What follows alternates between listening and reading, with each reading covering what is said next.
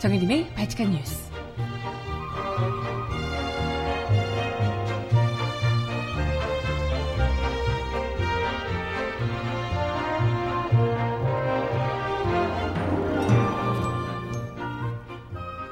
여러분 안녕하세요. 발칙한 뉴스 정혜림입니다. 참여연대 사무처장 출신으로 대표적인 시민운동가 중 한 명이었던 김기식 전 의원이 금융감독원의 새로운 선장이 됐습니다. 금융계 검찰로 불리는 금감원의 정통 재벌 개혁파인 김기식 원장이 수장으로 오른 의미 결코 적지 않다는 분석인데요. 이완배 기자의 기사로 오늘 바치칸 뉴스에서 김기식 금감원장이 어떻게 재벌들이 제대로 파헤쳐낼 수 있을지 그 기대에 대해서 이야기를 함께 나눠보겠습니다. 첫 곡은요, 위너가 부르는 신곡이네요. 에버데이. 첫 곡으로 듣고 오겠습니다. 신청곡 있으신 분 주세요.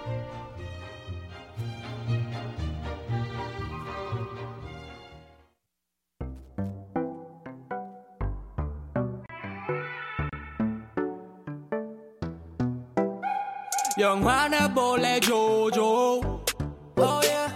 너만 좋담 난 고고 대답해 그냥 오오 She said yes 티켓 두 장은 로또 yeah, yeah, yeah. 너 화장하지 마 배불러 더 이뻐지만 난 앰뷸런스 honeybee honeybee go yeah. 거칠진 건 only one that's you you oh wait 난 나의 정겨울 주 매일 영접할 수 있다면 매일이 좋아요 도대체는 뭔데 빈틈이 없네 자렸다가 더 돌아지면 마음이 아파와 I want you를 없네 Until I die 다 가져가 원한다면 내 모든 오늘을 네, 첫 곡으로 위너의 신곡 에버데이라는 노래를 듣고 왔고요. 잠시 후에 신청곡 전해드리도록 하겠습니다. 네, 이번에 새로운 금감 원장의 금감 원장의 김기식 전 의원이 어, 올랐어요. 금, 금융감독원의 새로운 수장이 됐는데요. 그래서 뭐 모르시는 분들은 저도 뭐 사실 잘 몰랐고 금감원장이 대체 무슨 일을 하는지도 잘 몰랐, 아, 그냥 뭐 금융 감독, 말 그대로 금융을 감독하는 일인가 보다. 이런 정도로만 생각을 했었는데, 뭐, 아무튼, 이분이 특히나 또 참여연대 사무처장 출신인 대표적인 시민운동가로 꼽혀왔던 분이기 때문에 그 출신인 의원으로 꼽혀왔기 때문에 어, 더더욱이 이전과는 다른 금융감독원의 역할을 해낼 수 있지 않을까 이런 기대를 하고 있어요.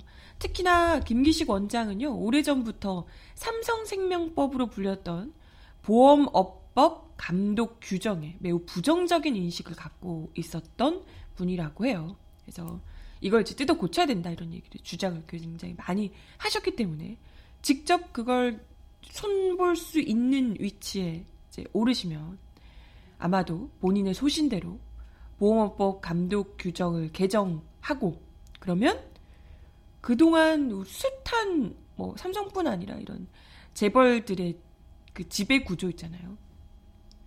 나쁜 이 지배 구조들을 제대로 아마 어 해체 분리 해체를 할 수 있는 그런 일대 큰 변화를 몰고 올 수 있지 않을까 이런 기대를 하고 있어요. 우리가 기대를 어 그럴 수 있지 않을까 이런 기대를 한다면 삼성은 어떻겠어요?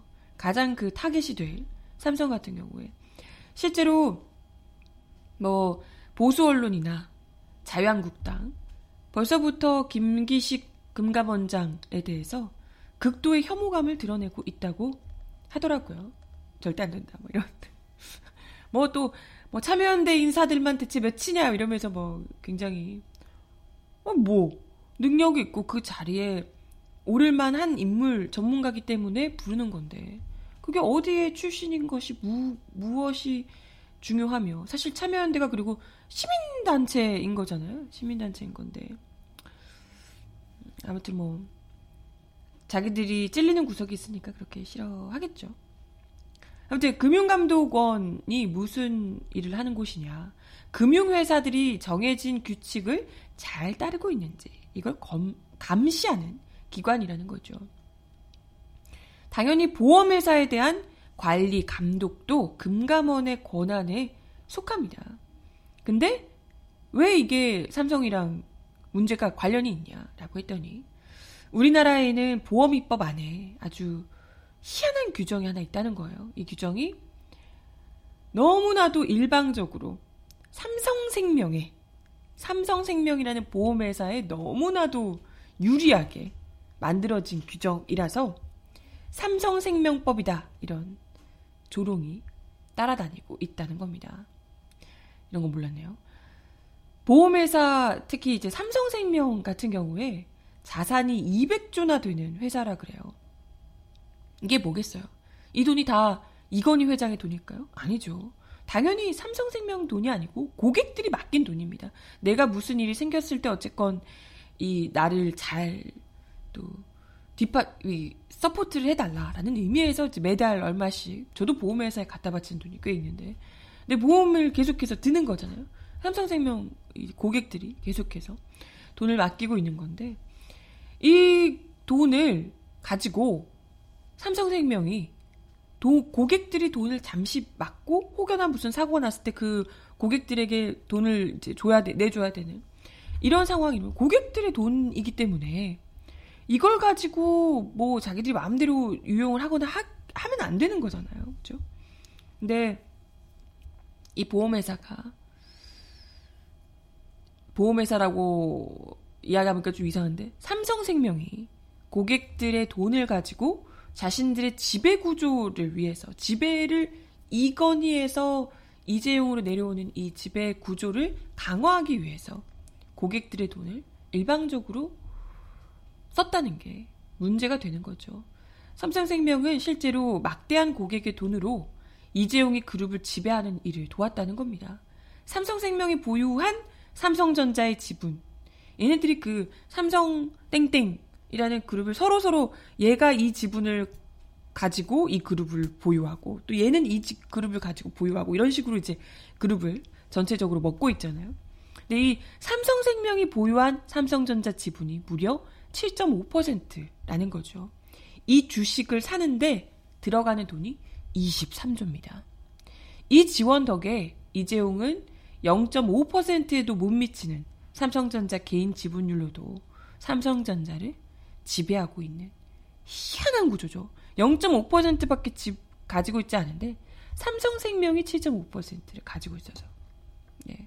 뿐만이 아니고 삼성생명은 이 돈 많은 회사라서 삼성증권, 삼성화재, 삼성자산운용, 삼성카드 등등 주요 삼성그룹 이 금융 계열사의 최대 주주 이기도 합니다. 이 돈이 이 돈이 삼성생명의 돈이 이재용의 돈이냐고요. 아니라는 거죠. 고객의 돈을 가지고 그렇다면 고객이 그 지분을 가지는 거 아니잖아요. 근데 삼성생명 고객의 돈을 이용한 그 다른 계열사들의 지분을 먹어서 지배를 하고 있는 걸 오로지 이재용이 하고 있다는 겁니다. 뭐 말도 안 되는 얘기죠. 그러니까 보험 설계사에게 그냥 본인의 어, 이 안전과 뭐 이런 것들을 위해서 생명보험 이런 거에 삼성생명 보험에 가입했던 수많은 고객들이 꼬박꼬박 매달되고 있는 돈으로 삼성이 이재용의 그룹 지배를 하는데 썼더라. 이런 겁니다. 아무튼 이게 당연히 좀 이건 뭐 법적으로 말도 안 되는 얘기인데요.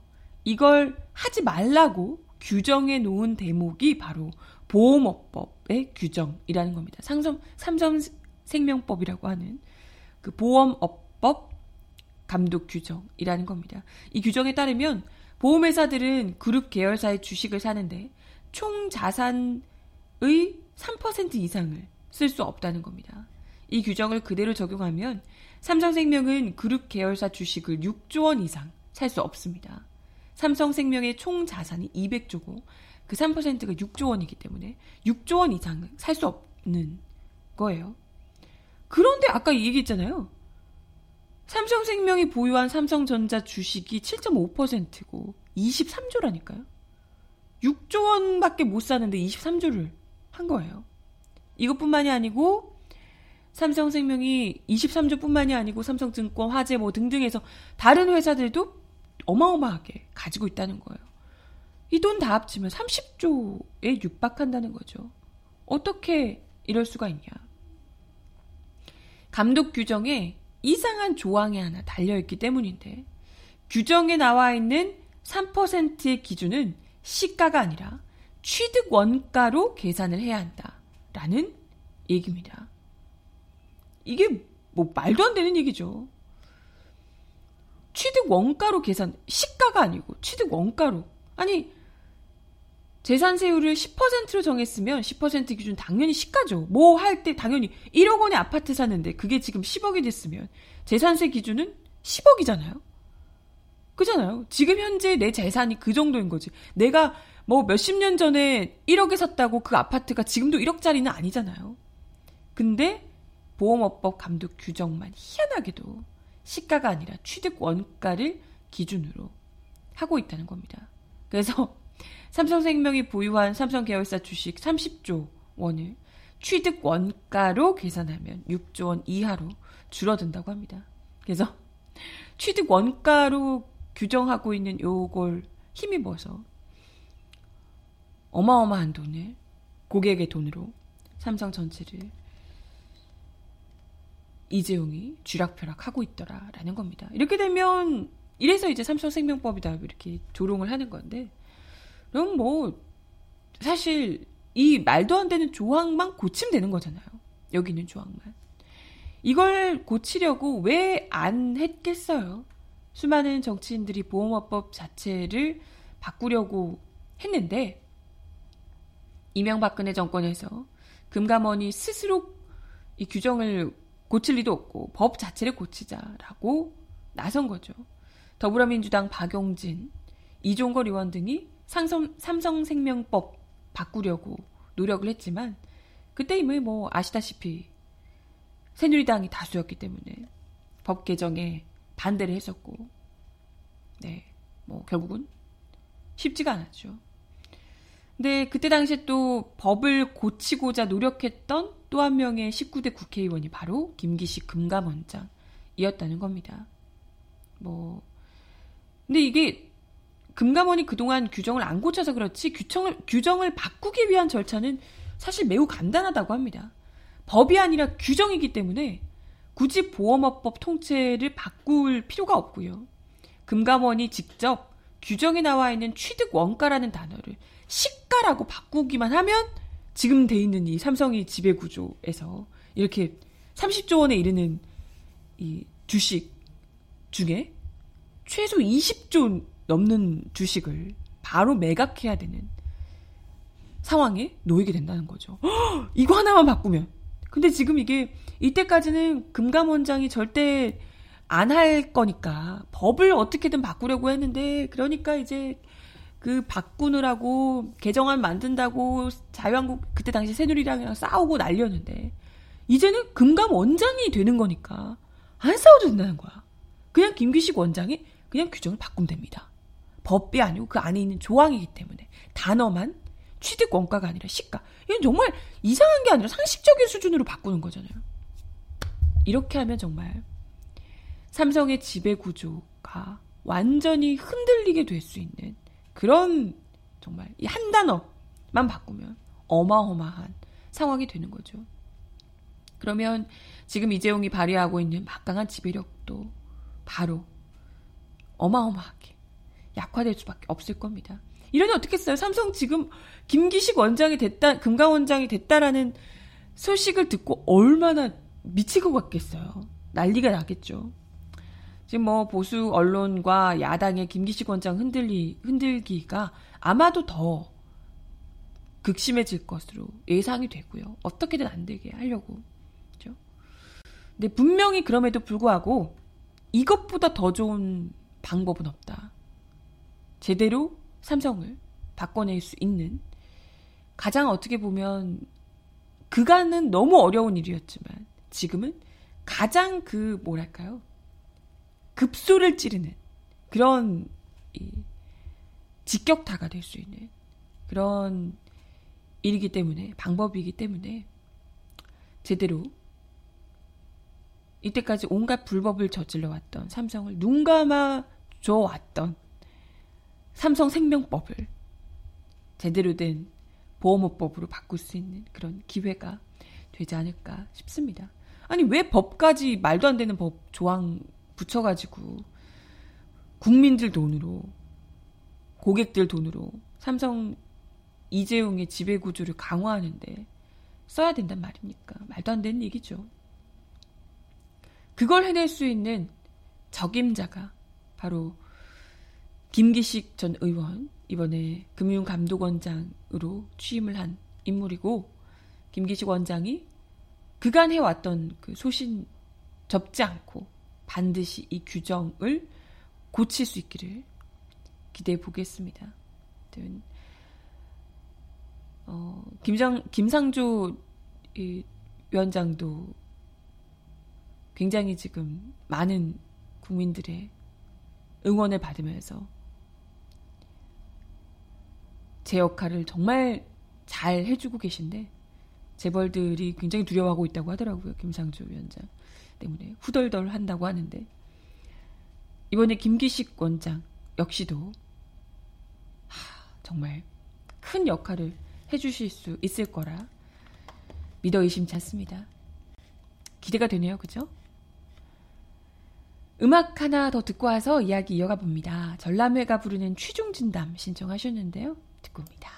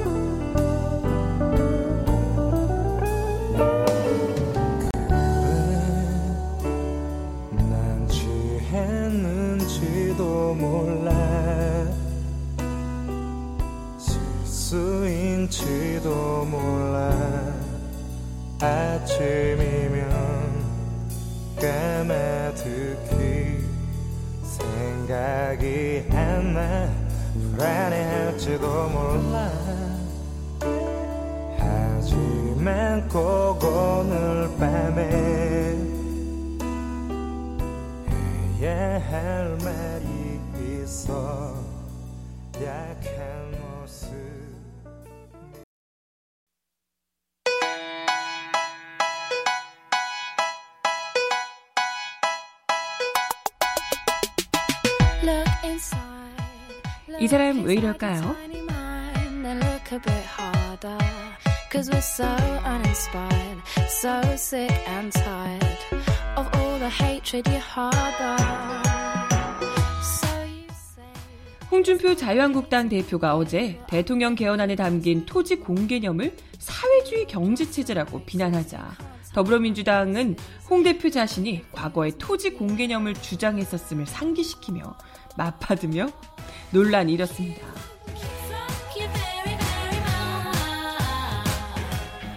홍준표 대표는 어제 오후 국회에서 열린 토지 공개념 개헌 무엇이 문제인가라는 토론회에서 이미 여당 대표가 토지를 전부 중국식으로 국가 소유하자고 발언한 바 있다며 추미애 민주당 대표를 거론한 뒤 그 이어서 나온 것이 토지 공개념을 헌법에 명시하자는 것이라고 말했습니다.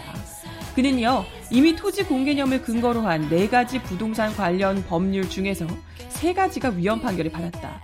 남, 나머지 하나는 재건축 시에 초과이익 환수 제도가 헌법재판소에 제소돼 있을 것이라며 자유시장 경제를 막고 사회주의 경제 체제로 가는 것이 지금 이 개헌의 본질이다. 개헌 의사가 명백히 사회주의 체제로 가자고 그런 식으로 의사를 표명한 것이 토지 공개념이다. 라고 색깔 공세를 폈습니다. 이에 대해 백혜련 민주당 대변인은 반박 브리핑을 통해 홍준표 대표는 과거 토지 주택의 공개념제를 도입해야 한다고 강력히 주장하신 분이라며 11년 전인 2007년 한나라당 대선 경선 과정에서 홍준표 대표는 국가가 장기적으로 국공유지를 비축해 토지가 공공재라는 인식이 일반화되도록 해야 한다고 주장했으며 성인 1인 1주택제, 토지 소유 상한제 등의 공약도 발표한 바 있다고 상기시켰습니다. 백 대변인은요, 또한 재산권 침해 논란에 대해 헌법상 재산권의 행사는 공공복리에 적합하도록 해야 한다는 강제 조항이 있다고 강변하기도 했다며 2007년 홍준표 의원과 2018년의 홍준표 대표는 동명이인인가라고 힐난했습니다. 다른 인물 같아요. 그는 또한 홍 대표는 추미애 대표가 토지를 전부 중국식으로 국가 소유하자고 발언한 바 있다며 이는 사회주의 경제체제로 가자는 것이라고 말했는데 이는 명백한 사실관계 왜곡으로 얼토당토하는 주작부원이라고 지적했습니다. 추미애 대표는 작년 10월 기자들과의 오찬 자리에서 미국의 경제학자 헨리 조지의 지대 개혁론을 소개한 바가 있었고 11월 관련 토론회에서 축사를 한 바도 있다. 추 대표가 이미 지대 개혁 토론회 축사를 통해 언급한 같이 언급한 바와 같이 학계에서 헨리 조지는 공산주의 사상의 대가인 마르크스에 대항해서 자유시장 경제를 옹호한 수호자로 평가받는다라고 반박했습니다.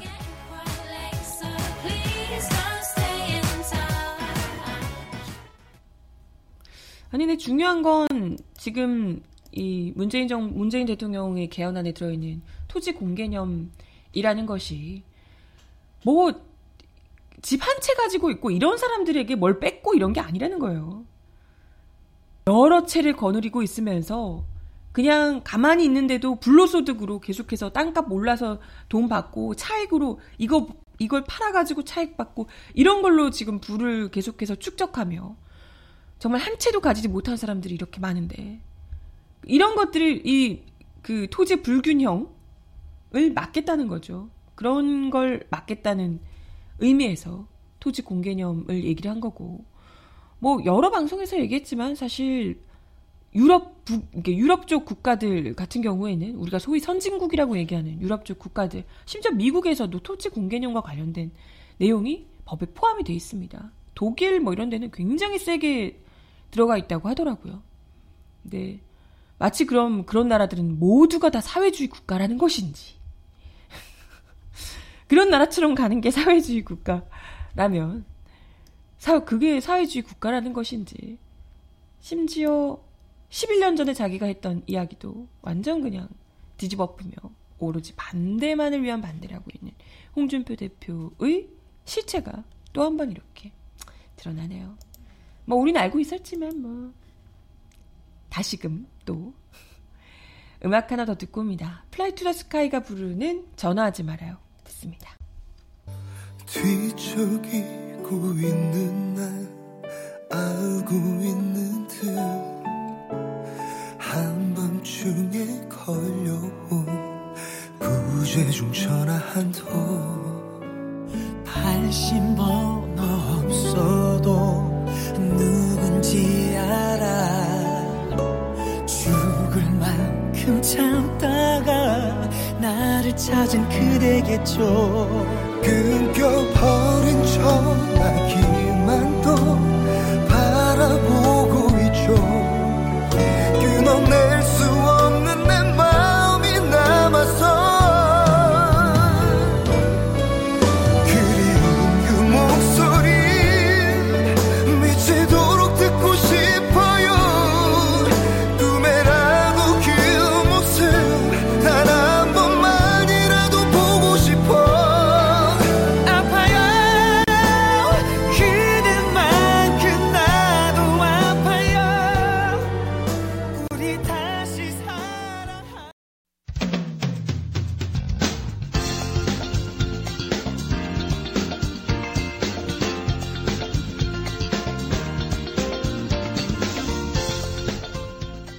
정하나의 바칙한 브리핑.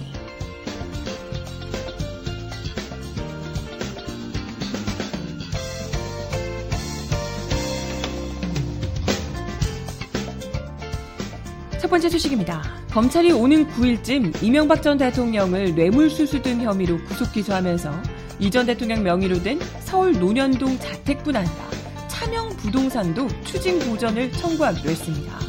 110억 원이 넘는 이전 대통령의 뇌물수수 혐의가 법원에서 모두 인정될 경우 노년동 자택만으로는 범죄 수익 환수가 불가능하기 때문이라고요.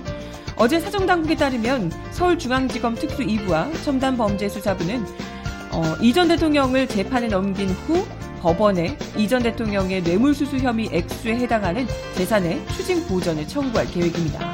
추징 보전이란 범죄로 얻은 불법 재산을 형이 확정되기 전 빼돌리는 것을 막기 위해 양도나 매매 등 처분 행위를 하지 못하도록 하는 것을 말합니다. 이전 대통령의 노년동 자택 가격 공시지가는 지난해 기준 57억 3천만 원, 57억 3천만 원이라고요. 이전 대통령의 뇌물 혐의가 모두 인정된다면 이 자택만으로는 뇌물액 전액 추징이 전액 추징이 불가능하답니다. 예, 검찰은 이전 대통령 조카 명의인 경기 부천시의 100억 원대 공장 부지, 천암 김기정 씨, 김지정 씨 명의로 돼 있는 경기 가평군의 별장 등도 함께 추징 보전 청구한다는 방침을 세웠습니다. 김지정 씨 유족이 상속세 대신 기획재정부에 물납한 다스 지분 20%를 제외한 나머지 지분 80%에 대해서도 추징 보전 청구를 검토하고 있습니다.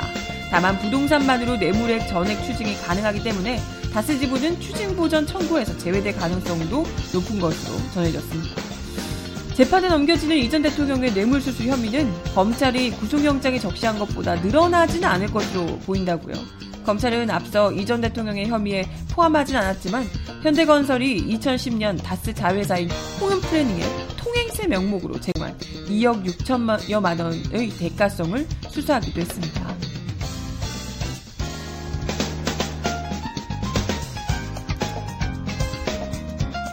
다음 소식입니다. 박근혜 정부 실세로 불렸던 최준실 씨 측이 항소심 첫 공판에서 손석희 JTBC 사장을 증인으로 신청했다고 하네요.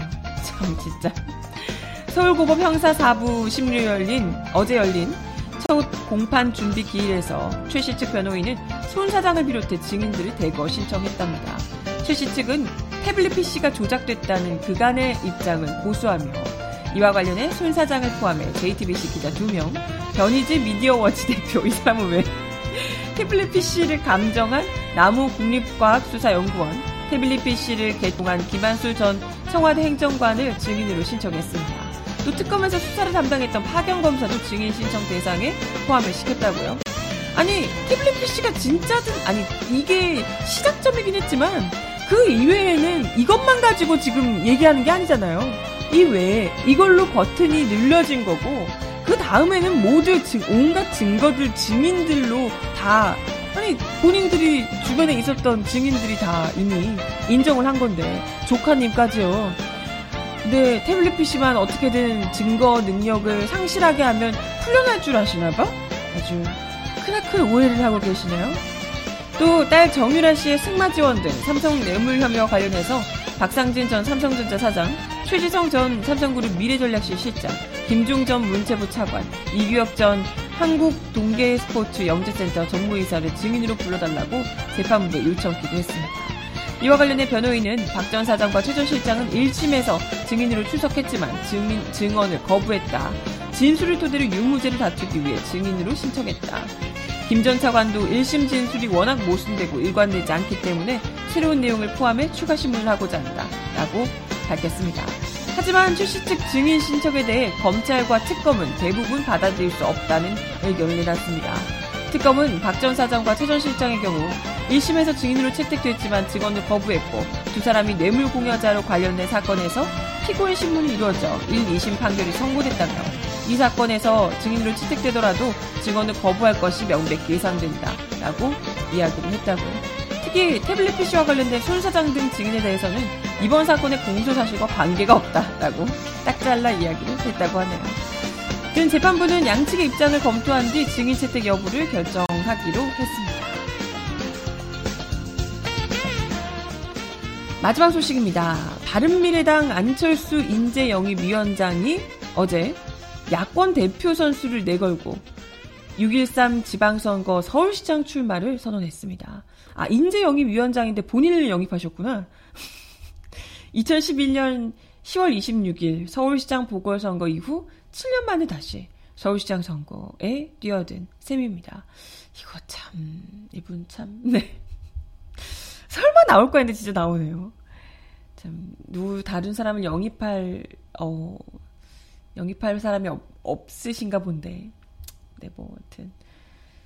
안 위원장의 출마로 이번 서울시장 선거는 더불어민주당 대 자유한국당 대 바른미래당 3자 대결로 치러지게 됐습니다. 바른미래당과 자유한국당의 선거연대. 하, 진짜 이러면 완전 뭐 자유한국당이랑 바른미래당이 선거연대를 하면 그야말로 바른미래당이 완전 색깔을 확실하게 드러내는 것이라고밖에 볼 수가 없는데 근데 그렇게까지는 하지 않을 것 같아요. 안철수 대표 역시 안철수 이제 어, 영입위원장 역시 그토록 그 박근혜 탄핵 뭐 이런 거 할 때도 어찌됐건 눈치를 보면서 목소리를 비판 목소리를 냈던 거잖아요. 이런 상황에서 자유한국당과 손을 잡는다 이건 좀 아무리 철새 같은 정치인이 됐다고 해도 그렇게는 몰라요 또 우리가 어떻게 될지 모르겠지만 네. 아무튼 안 시장은 어제 오전 서울시 의회 본관 앞에서 바꾸자 서울 혁신 경영 안철수를 앞세워 서울시장 출마 선언식을 했습니다. 안 위원장은 출마 선언에서 표는 한 곳으로 모아야 힘이 되고 의미가 있다. 야권 대표 선수로 나온 안철수로 힘을 모아달라라고 이야기를 했습니다. 야권 대표 선수를 자임하며 현재 각종 여론조사에서 지지율 압도적 선두를 달리고 있는 박원순 서울시장과 1대1 구도를 구축하려는 의도로 해석이 됩니다. 근데 글쎄 뭐 얼마나 지지율이 나올지를 모르겠네요. 지금 안철수 위원장이 많이 망가지셔가지고 글쎄 뭐 자유한국당 후보나 독인계긴 아닐까 싶은데 아무튼 그러면서 박 시장에게 무능 프레임을 더 씌웠다고요. 안 위원장이 선언식 후에 7년 전 박 시장에게 후보직을 양보했을 때 잘할 거라 믿었는데 7년간 제대로 변해, 변화해야 할 시기를 놓쳤다 라고 이야기를 했다고 하네요. 음, 뭐, 글쎄. 너무 잘하고 계신 것 같은데? 대부분의 서울시장들이 지금 만족하고 있지 않나? 아니, 서울시장이 아니라, 대부분의 서울 시민들이 뭐 물론 아쉬운 부분들도 있겠지만 어우 이래서 서울시장을 잘 뽑아야 되는구나라는 생각을 제 주변에서도 다들 뭐 많이 하시는데 무능? 뭘 얼마나 더 바꾸시겠다는 건지 그러면서 또 문재인 정부에 대해서도 정권 심판론을 내걸었다고 하네요. 지지율이 70%인 정권에게 심판론을 하시면 본인이 심판당하실 것 같은데요. 굉장히 잘해주고 계신 것 같은데요. 네, 아무튼 뭐 최저임금 때문에 자영업자들이 죽을 맛이라는 둥. 네, 그래요. 아, 이게 이야기를 하시는 거 보니까 자유한국당이랑 같이 가도 되겠는데? 위선과 무능이 판치는 세상을 서울시에서부터 혁파하겠다 이러는데, 네, 위선과 무능이 판치던 자유한국당에서 간신히 탈출을 해놨으니까 그냥 더 손대실 생각 안 하셨으면 좋겠다라는 생각이 좀 드네요. 안철수 위원장님. 정말. 그러게요. 뭐가 위선이라는 걸. 뭐가 위선인지, 뭐가 무능인지 알 수 없지만, 뭐, 아무튼 뭐, 본인이 보시기에는 그런가 봐요. 네, 그렇습니다. 뭐 새로운 정치를 표방하며 나왔지만 정말 조금도 새로움이 보이지 않는 안철수 위원장의 출마 선언이었고요. 어, 장범준이 부르는 봄비 노래 듣고 오겠습니다.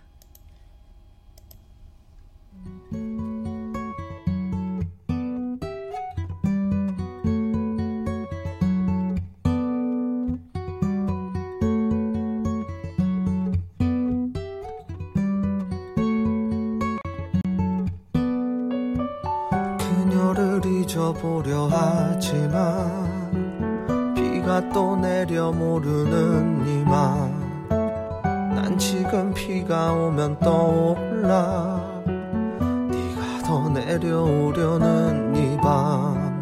주르르르르르 주르르르르르 그날의 봄비가 떨어진다. 주르르르르르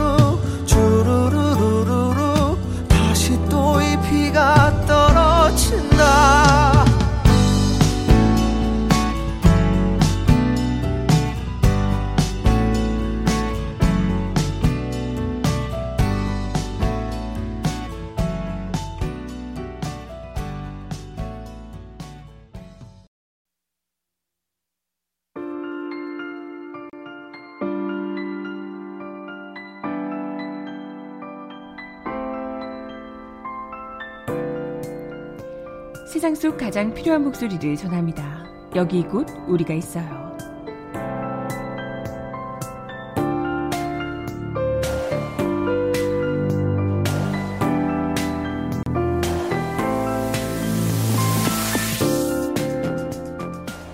쌍용자동차 해고자 전원 복직을 요구하는 김득중 금속노조 쌍용차 지부 단장의 진부장의 단식에 끝장 단식을 이어받은 한상균 전 민주노총 위원장의 단식 농성이 8일째 진행됐습니다. 이런 가운데 시민사회도 해고자 복직 릴레이 동조 단식에 나섰다고 하네요. 쟁행에 대한 사측의 보복성 손해배상 가압류로 고통받는 노동자들을 돕는 단체 손배 가압류를 잡자 손에 손을 잡고는 어제 쌍용차 해고 노동자들의 거듭되는 악순환의 고리를 끊고 이 상황을 알려내기 위해 무엇이라도 해보자고 결심했다라며 동조 릴레이 단식 계획을 밝혔습니다. 손잡고 릴레이 단식은 어제 배준, 배춘환 상임대표를 시작으로 박래군, 박병우, 안진걸, 송영석, 윤지영, 이남신 운영위원과 윤재선 활동가가 오늘 11일까지 진행합니다. 이후 릴레이 단식과 관련해 손잡고는 이후에도 전원복직 방안이 나오지 않을 경우 더 많은 시민들의 연대를 기다리겠다고 말했습니다. 앞서 쌍용차 지부 김득중 지부장이 쌍용차 해고 노동자 전원 복직을 위한 끝잔 단식에 들어간 지 28일째 되던 날 감옥에서 한상균 전 민주노총 위원장이 쌍용차 지부 조합원의 한 사람으로서 지부장의 단식을 이어가겠다라며 단식을 시작했습니다. 4일 뒤인 이달 1일 김득중 지부장이 살아서 싸우겠다는 말로 단식을 중단했지만 감옥에서 시작된 한 전 위원장의 단식이 8일째 이어지고 있는 상황입니다. 쌍용차 측은 여전히 120명 해고자에 대한 복직 방안을 내놓지 못하고 있습니다. 2015년 노노사 합의에서 2017년까지 해고자 복직을 위해 노력하겠다는 약속 제대로 이행되지 않고 있는 상황이죠. 이런 가운데 지난 3월 16일에는 일부 통보, 이배수 면접이라는 속칭 의자놀이로 다시금 해고 노동자들에게 희망 고문의 아픔을 겪게 했습니다. 노노 간의 갈등을 부추기겠다는 거죠. 감옥 안 단식도 언제 끝맺음이 될지 모르는 상황인 거죠. 손잡고 구성원들이 릴레이 단식에 나서게 된 이유입니다. 손잡고 구성원들은 릴레이 단식, 단식 농성을 시작하면서 한전 위원장에게 보내는 편지를 공개했습니다. 편지에서 이들은 회사는 의자놀이로 희망 고문을 계속하는데 쌍용차 지부 조합원들은 회사가 내어주지 않는 부족한 의자 120개를 함께 만들어내려 매일을 고군분투한다. 이렇듯 묵직한 마음을 나누려면 뭘 어떻게 해야 할까 고민이 들었다. 라며 릴레이 단식 농성을 시작하게 된 배경을 설명했습니다. 나누는데 큰 고민이 필요하지 않았다라는 배준환 대표의 말이 떠올랐다. 노란 봉투 캠페인을 시작할 때 47억 원을 10만 명이 나눠서 마음을 모으자라던 그 실천. 중요한 건 망설임과 긴 고민이 아니라 시작이었다라고 강조했습니다. 그래서 무턱대고 마음으로 먼저 시작해 보려고 한다 라고 강조를 했습니다. 네. 마지막 곡 전해드리면서 인사를 드릴게요. 아이유가 부르는 반편지 전해드리며 인사드립니다. 그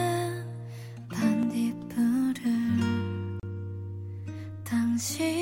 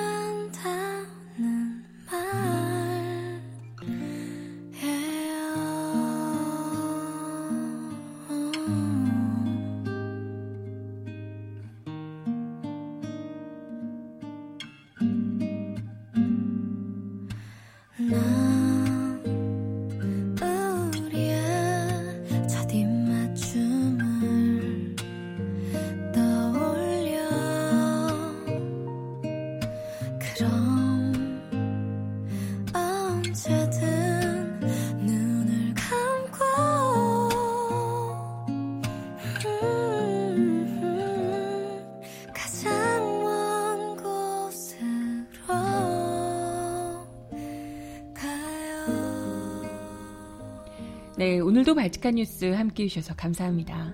비가 좀 와서 좀 쌀쌀한데 감기들 조심하시고요. 발칙한 뉴스는 내일 10시에 다시 올게요. 여러분 좋은 하루 보내세요. 안녕.